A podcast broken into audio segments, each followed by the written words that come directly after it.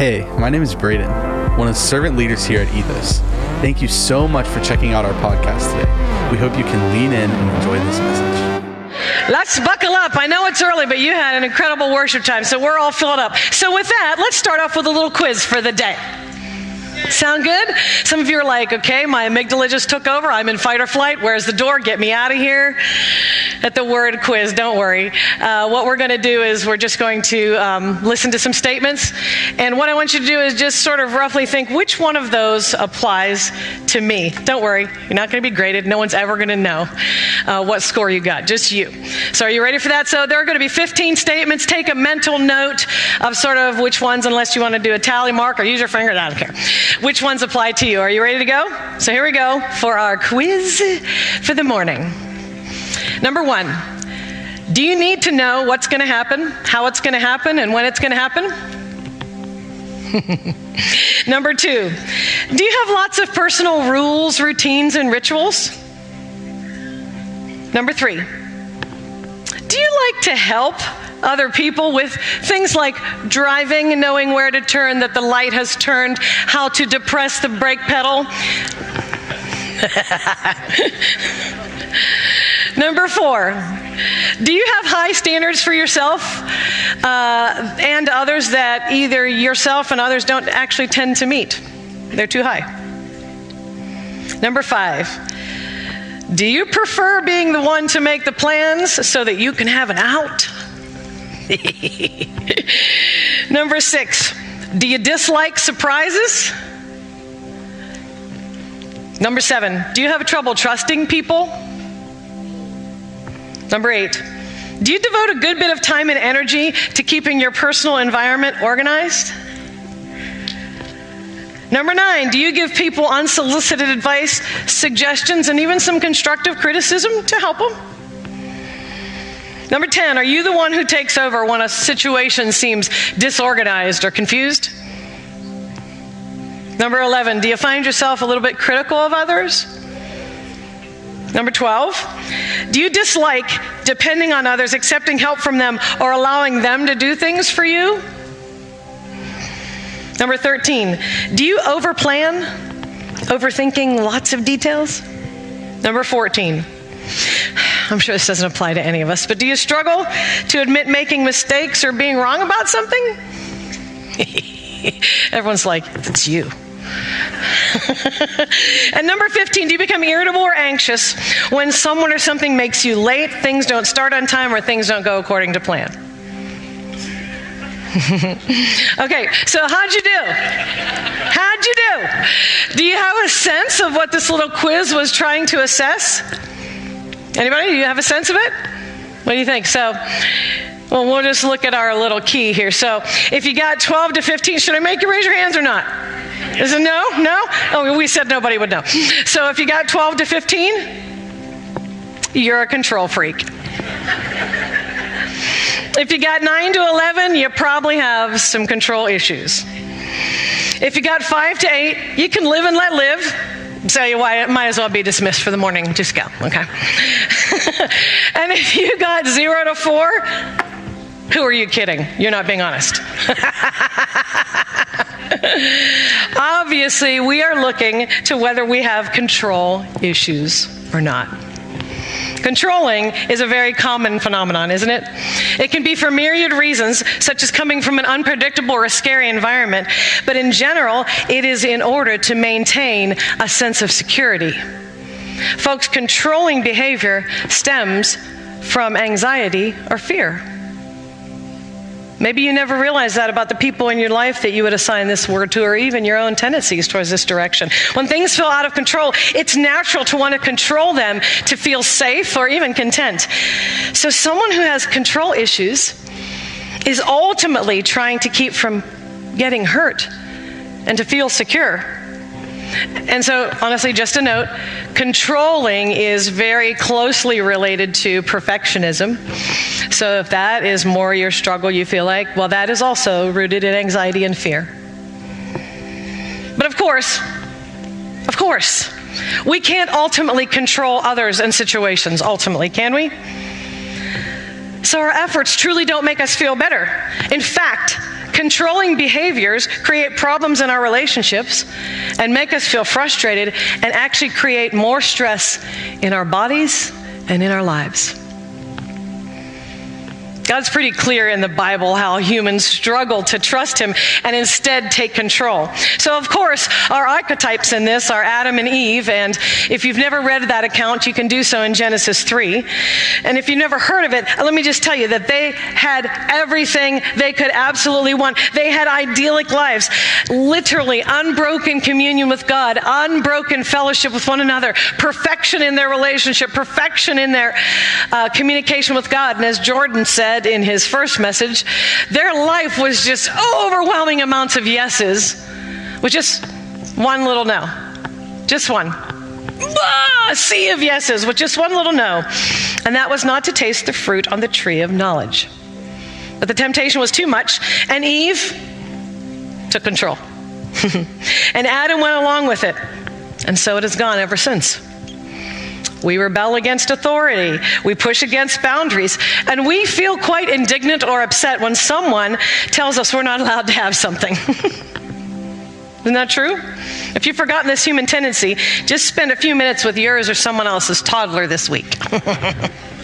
Another biblical example in 1 Samuel 13. So if you're taking notes, the first was Genesis 3. This is 1 Samuel 13. We see an example of King Saul taking matters into his own hands. God had commanded him to wait for Samuel to arrive before offering a burnt offering. But Saul grew impatient, and I think upon reading, fearful. You can see it in there. And he offered it himself. Samuel had the opportunity to wait and obey God, but he chose to do things his own way. I feel it very interesting, very interesting. If you're looking at that passage, and when you do, uh, I pray you do. Uh, the passage records him saying, I felt compelled to offer the burnt offering. Isn't that an interesting word choice? Compelled. Ugh, I gotta, I gotta do, I gotta, I, I gotta. Can you relate to that? It just seems like the thing I should do. It just seems like I should just fire off this text. I just, got I just got to fire off this text. I just got to just offer my opinion here. I just got to spend this money this way or I just got to move this money and it's okay cuz I just I feel that compulsion. Comp- I just got to do what I think I got to do. What that sounds like a lot is recorded in the book of wisdom that God gave us in Proverbs, and in particularly Proverbs 3. Would you look at it with me? It says, Trust in the Lord with all your heart. And what's that next phrase? Do you see it? Mm hmm. Lean not on your own understanding. I'd love for somebody to say that in your own words. What's a, what's a way that you would say, lean not on your own understanding? That's kind of a phrase. I want you to pull it in here. Come on, don't thank you, my friend. Don't trust yourself. Like, like the way that we think things should go. Just of course, that's they should just do this or they should just do that. My opinion is the way I think we should, blah, blah, blah. That's leaning on our own understanding. And I love even just Proverbs 3, verse 5. Trust in the Lord with all your heart and lean not on your own understanding. They're like juxtaposed one to the other, and I think it's a grid for life. Am I leaning on my own understanding or am I taking this before the Lord and trying to trust and see and plumb out what His ways are here? And I think Proverbs 3 7, as you look further in that passage, uh, what you can see is this that it gives us language for the result of controlling by doing what we think we should do. Do you see it embedded in verse 7? That we become wise in our own eyes. That when we keep tr- controlling by compelled behavior, thinking we should do what we should do, we become wise in our own eyes. Hmm, okay. This is really good. I love that passage and how instructive it is to us. So, another example in the Bible where we can see someone taking matters into their own hands is Numbers 20. Moses was told to speak to a rock out of which water would come to provide, honestly, for a weak and grumbling people, really. Moses was likely frustrated because of that. It says he was angry. And so, what did he do? Do you know it? He struck it instead, like, water get out. You know, I, I, think probably out of his human experience of frustration and anger, he struck it. Why is that a big deal? Because God told him to do what? To speak to the rock. And so the consequence of his striking the rock, friends, was that he never made it to the promised land. Now, some people take big time issue with that. They're like, what? Isn't it like a big, I mean, the water still came for the people, he was leading them. The consequences in our lives for trying to control things may not be big or obvious at the time. But if we believe God's ways are His best for our lives, then in a sense, our control would get in the way of us living in our promised land where God is leading and providing and bringing water from rocks in our lives, even as we grumble and complain. Thank you. Thank you, Jesus. That is true. Instead of relying on God, we are playing God when we control, as these biblical examples depict. So, you guys are like, oh, this is great, Tam. Nice message. but again, like I said, the fact that you all are participating in this series is like, oh, I love you. I pray you sense God's pleasure over you even now. So, in one way, let's keep going in this challenging but ultimately freeing conversation. In one way, one of my favorite but challenging truths to hone in on is this. Here we go. What we try to control inevitably ends up controlling us. We're like, yeah. Now, an obvious, now this be very clear, but quick caveat here is that we're talking about trying to control things that are not ours to control. Controlling situations where there's physical danger, controlling things like driving a car well, controlling your anger. These are different than what we are discussing, as was obvious in our opening quiz. Yes? Can I? Yes? Yeah, thank you. So let's talk for a minute about how our attempts at controlling end up controlling us. Just one example. For example, in our society right now, huge and in many people's lives is anxiety. Perhaps you have social anxiety. If so, you'd likely want to avoid it by staying away from social events. You'd cancel plans with friends, you'd call out of work, which could provide temporary relief from that anxiety, right? To the point where you might conclude that it works. But the reality is that if you do this too much, You've now started missing out on things that might have been beneficial or important or even meaningful to you. And when you start to realize that, even if it's just FOMO, what happens? What happens? Your anxiety kicks back in. And the next thing you know, you're anxious about friends moving on, events happening without you, or even being left behind or forgotten. So what sorry, so what do you do to control this new form of anxiety? Skip more things or withdraw even further or fall into Netflix binge after Netflix binge or drink a ton more or smoke a ton more to numb the feelings of it. So, what you're doing, hear this, what you're doing is all because of trying to control anxiety, and without realizing it, you've let anxiety dictate your life. In the same way, just take this one. When we feel insecure and turn to people pleasing to try to diminish those feelings, this is the same issue. Right? Right? Because once we get the compliment or invitation to feel in, or the, that, that our insecurity is gone forever, isn't it? No. No, it just actually increases the intensity to try to replicate our behaviors to keep getting what we've worked so hard to get. Are you tracking with me? Does that make sense? Anyone who's honest and in touch with their own controlling behaviors can see that what lies on the other side of the supposedly empowering behaviors is frustration, disappointment, and honestly, just plain exhaustion. Do you agree? The reason is because trying to be in control, especially of others, is a short game. It's a myth. How are you doing? Is this obvious to you or not? Why is trying to control people and circumstances in the realm of falsehood a myth? we didn't create ourselves. You didn't create yourself, did you? You're not sitting here going, okay, heartbeat, beat, good job. Next one, beat, right, super, excellent. Neurons fire this way because I want to think like this about that thing. I don't want to think like this. I want to think like this. Psalm 139 tells us we were created before the foundation of the world, that God knew us in our mother's wombs, that there is intentionality to his design. Ephesians 2.10 goes so far as to call you and I a masterpiece, a specific, specificity, an epic, epic creation. We are we didn't create ourselves.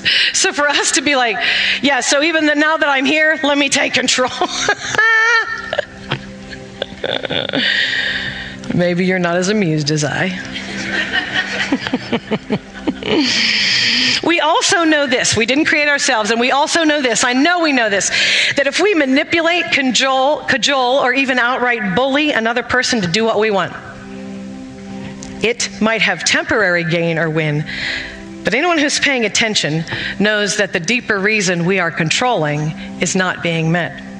For instance, the jealous one in the relationship, tracking location, checking the phone, limiting separate time. Is that person truly getting the committed relationship that he or she desires?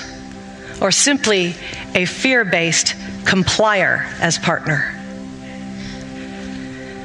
We can't control others to make them think or feel how we want them to, even if we can momentarily get their behavior to be what we want. Yeah? All right, so for those of us that are sixes on the Enneagram or uh, strong J's on the Myers Briggs or just really, really detailed oriented and responsible people, even we on our very best and successful days cannot account for the unforeseen and unpredictable. Can I get a witness? Can I get a witness? it just means are you tracking that we can't control what is unpredictable? Okay, so maybe some of you are struggling with the idea of not being con- able to control, and you're kind of stuck on it a little bit. So please don't confuse it with what we actually do have full control over. What we can control is healthy. In fact, a huge part of our lives is stewarding ourselves, managing ourselves to leverage what makes us uniquely us for the betterment of others and the furtherance of the gospel of Jesus is our mission. We are to look at ourselves as a kind of a commodity that rightly steward, when rightly steward, is going to have great return on investment and provide great respite and joy to both self and others. It's wonderful. There's so much healthiness in and of control when we embrace the idea of stewardship of self. Are you tracking? So let's just look quickly at a list of what we can and must control if health and impact is our desire. You control your choices, your desires, your beliefs, your mindset, your decisions, your actions, your responses, your words, your contribution to relationship, your patterns among other things. Basically, we have ultimate stewardship of our time, energy, and resources. Got it? But the limits we are here to highlight today and understand that bring blessing, though, are the limits of control we have of other people and over the unforeseen and unanticipated circumstances of our lives. And to get to that point, we have to be clear about how we all have a bent to want to make things and people go and be how we want them to.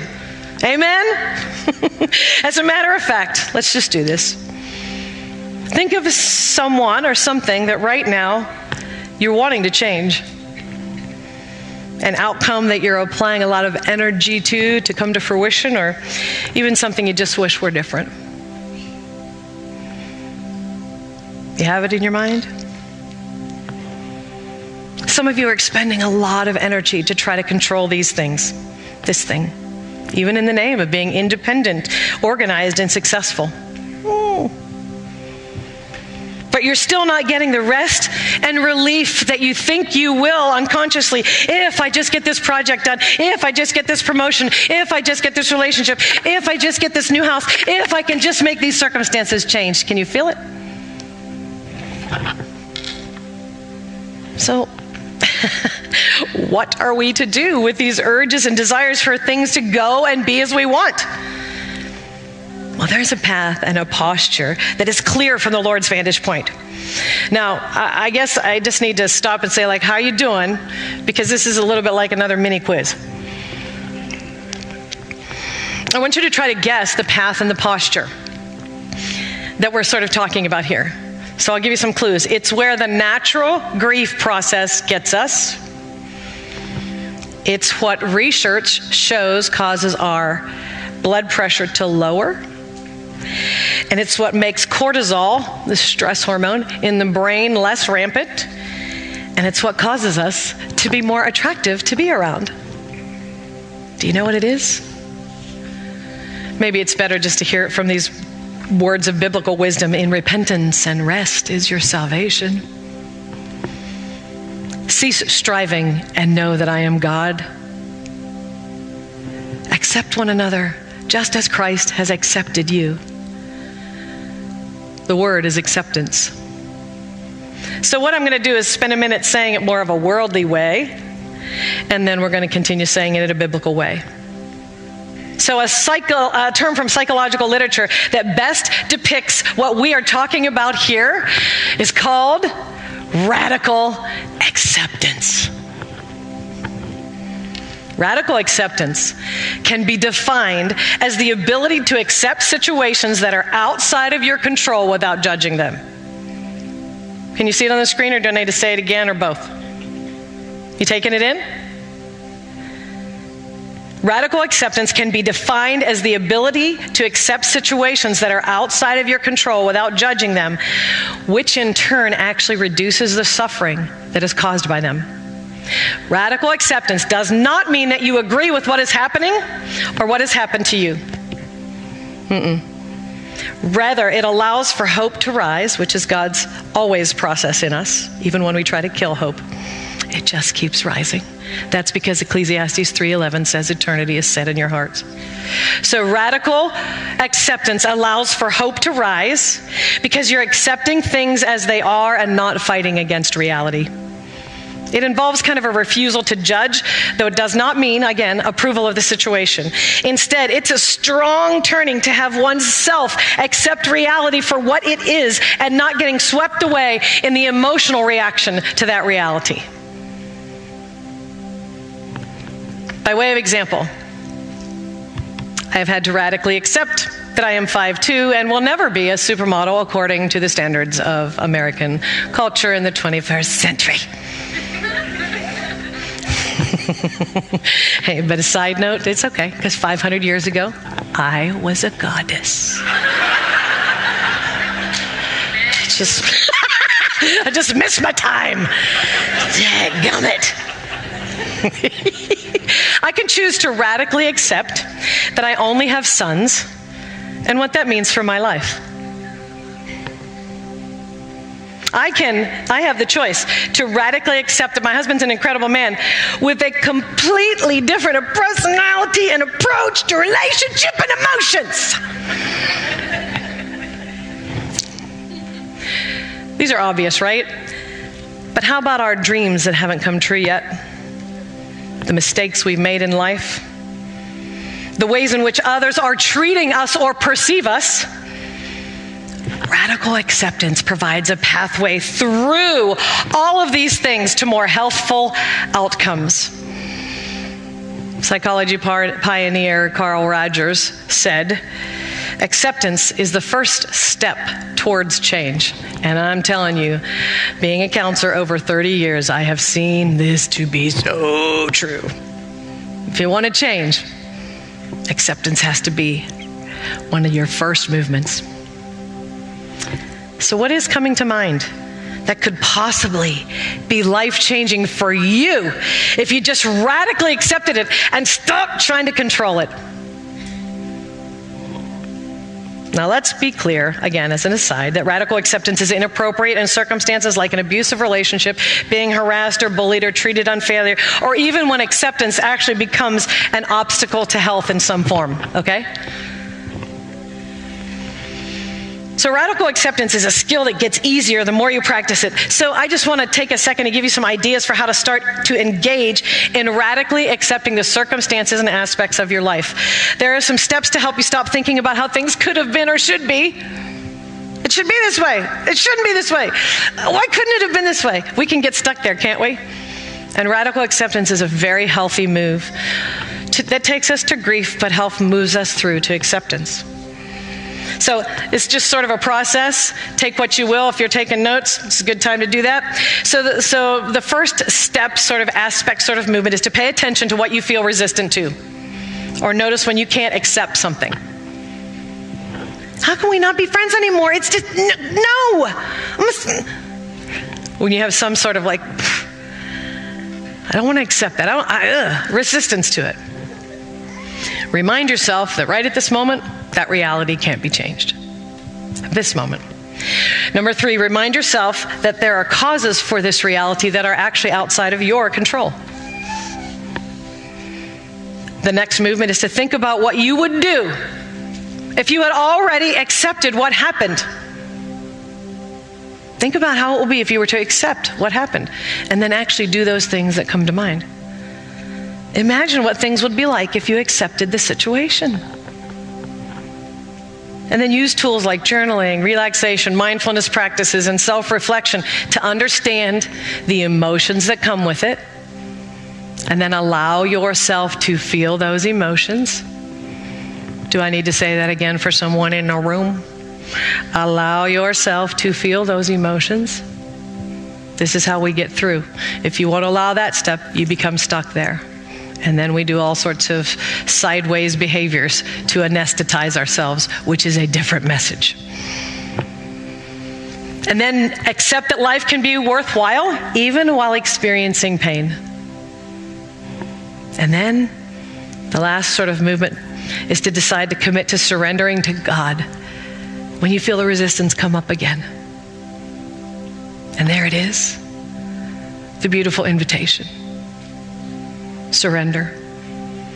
That's the ultimate place that we can live if we're willing to give up trying to control things and people. Do you hear it? When we, when we give up trying to exert our will to get an outcome we so badly want, it's to surrender. Radical acceptance is ex- essentially surrender. And all throughout God's word, we see there's so much power in surrender. Modern culture views surrender as a sign of weakness, right? Doesn't it? But it's actually a wise and powerful decision. Surrendering our desires to the good plan of another person is actually astute and humble. Surrendering to the good purposes of an all knowing and all powerful and loving God is both wise and life giving. Surrender is a battle term, you know, right? It implies doing what? Giving up all rights to the victor. When an opposing group surrenders, they lay down the weapons and the winners take control from then on. Surrendering to God works the same way.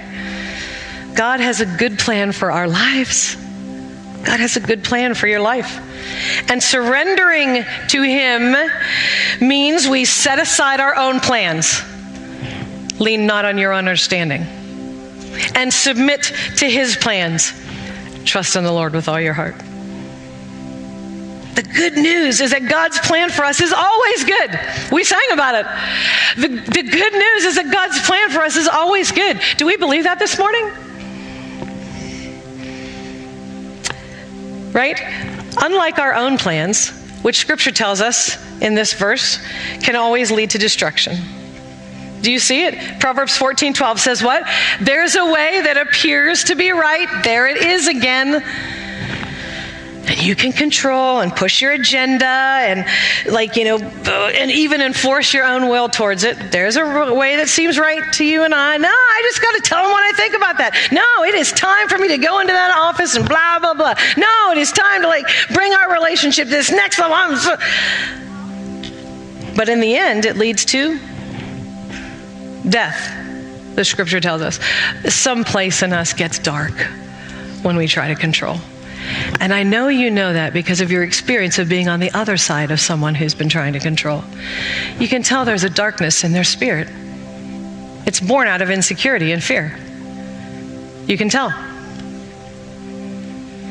Our God is wise and tender and loving. Do you know that in Isaiah 30, 18, it says the Lord longs to be gracious to you. He rises to show you, anybody know the word? Compassion. Is that what you understand about God when you say, Dear God? That you're going to get like grace, which is like, oh, yes, my messed up kid, I love you so much. Here's all the things I could possibly give to you?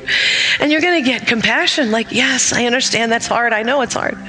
That's what compassion looks like. Is this the picture you have of God? Our God is gentle, He's tender, He's kind. He shows us compassion. So, why would we not want to trust such a God with our lives? Not only is He sovereign and good, He is gentle and kind and full of grace and mercy. This good and amazing God wants us to surrender to Him so He can bless us. Do you know that? That's why he's calling us to surrender. Not because God is some buzzkill and his word is just a list of do's and don'ts. Come on. This is our best life manual. And he wants us to surrender to, like, listen, you're my created being, and I promise my ways for you are good. I want to bless you. Listen to his continual urging towards surrender, that we might experience blessing. Cast your cares on him for he cares for you. Come to me, all you who are weary and heavy laden, and I'll give you. Yeah. Luke 9:24 is pretty amazing. Jesus said, "Whoever wants to save his life, uh, uh, I need this money and these people, and I need to have the, whoever wants to save his life will lose it. But whoever surrenders, whoever loses their life on account of me, will find it. The very things that we are trying to control for in some better form when we surrender to God sort of come in the back door in ways we didn't anticipate. And I am telling you, it's a challenge and an encouragement of mine. Take him at his word on this. The things that I have surrendered to the Lord, I have been shocked at many years later, the ways in which he's just come back around and done something I could never have imagined and it's better. if my way would have gone forth, and I have some very good ideas. hey, listen, can I give you another very, like, sort of nitty gritty practical tool? Can we do that? So here's some examples of the type of statements you can use when you're trying to accept the reality of things and move forward. I just want to give you a flavor of how this could look in real life in your mind and mine, okay? Some of you, this is going to be what you need. Uh, others are going to be like, uh, what? Okay. Uh, here's one. When I fight against negative emotions, they actually get bigger. Here's another. I can't change the things that have happened in the past. Here's another I have the power to accept the present moment exactly as it is. Here's another I can get through difficult emotions even if it's hard. Here's one God will see me through. God will see me through. That is his promise. Or, I'll make it through and this feeling will fade even though it feels painful right now. Or maybe this one works for you. It's possible for me to feel anxiety and still manage this situation in an effective way. Or this one it's possible for me to accept what happened and still experience peace. Here's one I can choose to make a new path even if I feel badly. How about this one? Hey, self, this is what you're saying. It's better to take healthy actions than to keep judging and blaming. That just keeps me imprisoned. So, if that was a little too much, if those two lists were a little too much, listen to the message again afterwards or go to my website and I'll, I'll send you the written list of those things, okay? So, we're going to close today, move to the closing by understanding a significant way that we can surrender. It is by obeying God's continual commands to not worry. In my opinion, worry is just subverted energy of still wanting to be in control. Don't you think? Thank you, those of you that are tracking. I'm going to borrow heavily from Chris Tiegreen and his praying and faith devotional in these next thoughts, commenting on the life forming words of Jesus in Matthew 6. In Matthew 6:32 it says your heavenly Father already knows all your needs. In Matthew 6:34, the first verse I ever memorized as a, as a young woman, don't worry about tomorrow, for tomorrow will bring its own worries. Today's trouble is enough for today. Surrendering worry is based on the reality that you and I do not have access to past or future moments. What is the only thing that is guaranteed for us? This moment. Everything could be obliterated in the next moment. I could pass out and be done with uh, this earthly life in the next moment. That is the God's honest truth, and I know some of you have lived that in spades. You can give thanks for the past and plan for the future, but there's no point in worrying about either. You can live at peace right now in this moment and deal patiently with the things in front of you. That's radical acceptance. Instead, though, what do we do? We fallen humans remove our eyes from trusting in God and we do what? Focus on the problem and think about all the things that could go wrong and how am I going to fix this and I don't like this and I'm going to. And instead of fi- fixing our gaze here, it's over here. And you know you can only affix your gaze in one place. As a matter of fact, I've heard the phrase fear and faith cannot coexist, it's one or the other. Isn't that good? For some people, though, worry is the only way that you think you know how to prepare for the worst. But it's assuming that God isn't going to be there when it happens.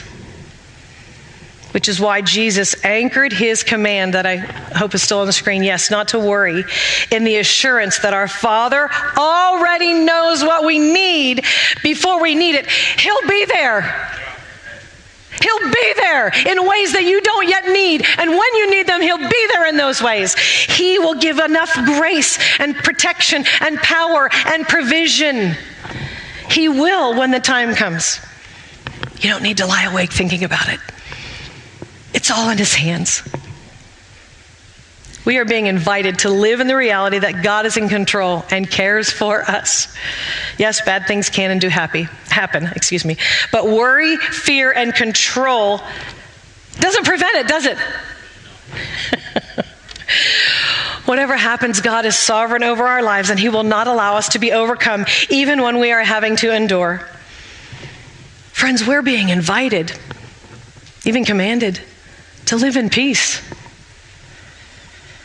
uh, a quote that I came that came across my purview as I was.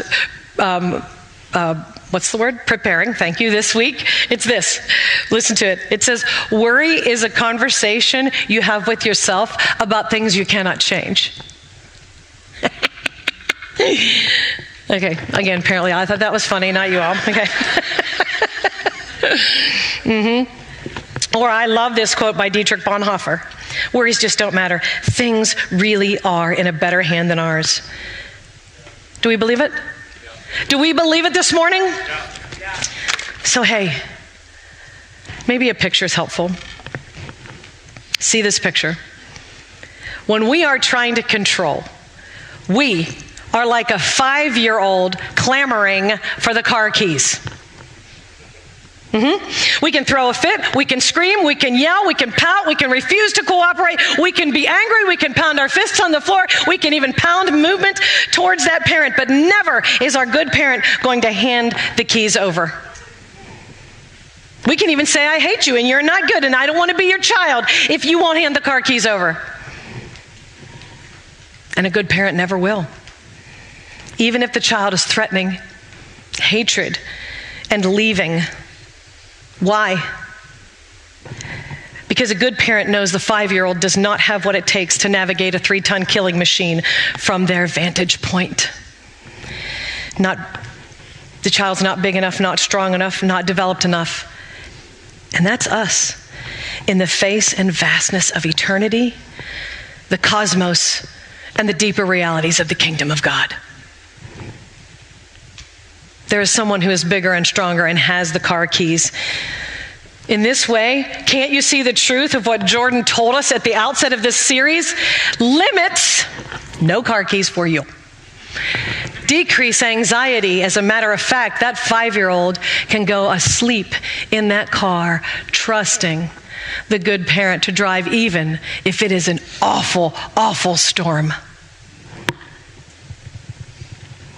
How is God speaking to you through this? We're not in control. But our best life is when we can get to the place of trusting the one who is in control. So, by way of summarizing where we've been, we have control issues that come out of anxiety and fear, and when we try to control, in many ways, it ends up controlling us. In the way of controlling others or life's unpredictability, it's a myth. This is different from stewardship of self, which is having control over things we can in health and wholeness. Because of all the things that are truly out of our control, we are offered a better life, a better way of trusting dependence on God. And one way to get there is by practicing radical acceptance. I hope that's a tool you're taking for the day. Ultimately, we get there through the amazing gift of surrender, living in dependence and in and trust on the one who loves us more than we can imagine, knows us better than we know ourselves, and is a version of love that exceeds all our best imaginations. This morning, we're being invited to embark on a journey of discovering the antidote to the burdensome and empty myth of control. To surrender to the God who cares for us and has an infinitely better blueprint for a life filled with joy, peace, and meaning. Radically accept and surrender to the things of God, and you'll find that surrender is the antidote to worry. Amen? You'll find that surrender is the antidote to fear. 1 John 4:18 says perfect love casts out fear. You are perfectly loved in all the ways you want and can't imagine. We'll find that surrender is the avenue to peace. We find that surrender actually, studies show, brings health to our bones living in trustful dependence on God. So here we are, surrendering to God's purpose, to God's perspective, to God's provision, and God's protection is a path to peace. So I know He's been talking to us through this because most of us probably scored really well on that quiz at the outset. And I found that it's always good to move our bodies and our minds in alignment to and in response to the Word of God. And so this morning, we're going to have a time where we do that. For those of you that want, those of you that understand that moving in conjunction with God and in response to when He's moved in you, it always brings blessing. And so when you came in, you probably thought, what am I sitting on? I'm sitting, my tuchus is on a little piece of paper. So yeah, there's a little piece of paper on your chair, and there's pens on every other chair. And I want you to think about maybe moving in response to God's truth this morning um, and to surrender something that you know I've been trying to control. God has a better way for me. Control is limited. Surrender is a gift. But I want you to know this that there's buckets around the room. So there's two up here in the front and two in the back. And I'm going to make a commitment to you that this has to be between you and God. So I am going to be the only person that touches those, and I am not going to read them. There will be no one that reads these. This is between you and the one who loves you and knows you and knows your soul and knows what he's saying. Come on, just hand that over to me. I, I will keep you, and I, I need this. It's, it's doing too much to you, it's controlling you. You're living bowing down to it instead of me, and it's not going to bring you life, and it's not going to bring you freedom. So I know what I'm talking about. I know we're talking about family members. You got to surrender. I know we're talking about things that have happened to you in your life that are still haunting you. I know we're talking about money things. We're talking about longings and dreams that are like you're obsessed with, so they're stealing your everyday life because of your obsession with them. Right? So, whatever word or phrase, and not everybody has to do it, but like I said, if you're willing, just we're going to take the next few minutes and we're going to sing a song that depicts what happens when we surrender. So, in just a second, we'll all stand. And if you want to write down something on that sheet of paper and Just be moving it to that act of surrendering, thinking you're placing it on the altar, you're placing it at the feet of Christ. He's calling you to do that. Let's, let's move together in response to a God that loves us.